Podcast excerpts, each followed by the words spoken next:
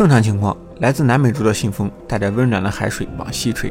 西太平洋就会堆积温水，形成温暖潮湿的低压区。那东太平洋的水温相对来说冷一些，就形成了高压区。而吹向西太平洋的信风又会把西边的水位给吹起来，这个应该很容易理解，就跟浪一样，风越大水越高是一个道理。那西太平洋的水位会比东太平洋的水位高六十公分左右，升高的水去哪了呢？又会在海底形成一个循环，海底的冷水又会被带到东太平洋，这样海底和海面就都形成了一个大的循环，这个循环叫做沃克循环。这种天气是比较正常的，该下雨的时候下雨，该干燥的时候干燥。人和动物也都习惯了这种比较正常的规律，但是如果这个来自东太平洋的风吹得快了，这个循环加速了，那就会让西太平洋的温水区域扩大，温水多了，蒸发就变多了，大量潮湿的空气不断上升，形成云层。那接下来就是什么呢？水量充沛的云层就开始下雨了，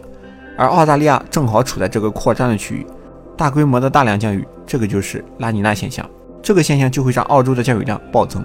台风天气增多，白天温度降低，出现洪水灾害。如果沃克循环逆转了，就会形成另外一个极端现象，这个就是2019年澳大利亚大雨迟迟不来的原因——厄尔尼诺现象。如果东太平洋往西太平洋吹的西风很弱，甚至逆转了，那么这个大循环就会发生逆转，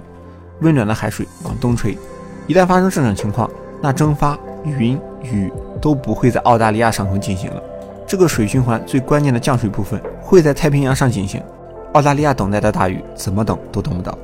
造成的后果就是高温记录持续刷新，最终破了一点五摄氏度这个大关。天天大太阳，植物晒干了，引发森林火灾，等雨水灭火，怎么等都等不来。其实，澳洲的大旱天气不光是厄尔尼诺现象，这是和全球气候变暖叠在一起的后果。澳大利亚是全球碳排放量居高不下的国家，也一直是全球煤炭出口量最高的国家。不过，碳排放这个学问，咱们今天就不研究了。总之，澳洲干旱高温绝不仅仅是厄尔尼诺现象。这其中叠加了全球气候变暖的因素，全球气候的变化影响的肯定不只是澳大利亚。过去二十二年里，地球气候有二十年来出现有史以来记载的最高温度，其中二零一五年到二零一八年是气温最高的四年，一年比一年热，一年刷一次季度。不知道大家有没有印象？当初有网友为了展示一下当地的高温，在户外烤鸡蛋。这两年好像要好了不少，夏天的温度好像也没那么夸张，但是全球气候变暖依旧在进行，而且还在加速。在卫星测高记录中，海平面近年来一直在升高，并且在加速升高。这还是我们前面所说的，人类控制不了的事情，一定会呈指数性增长。所以海平面的升高也一定是在加速状态下的。部分的原因就是因为格陵兰岛和南极洲的冰开始大量融化。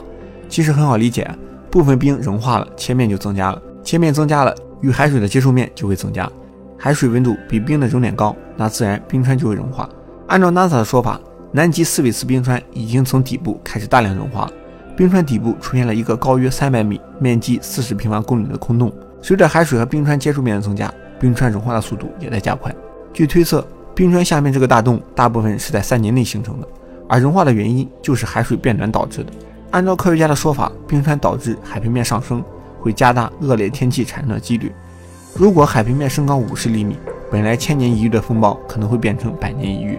如果升高一米，那可能会变成十年一遇，并且海水温度的升高也会让更多极端天气产生。温室气体增加，地球气候中的能量会有百分之九十被送入海洋，海水的异常升温就会加剧恶劣气候的产生。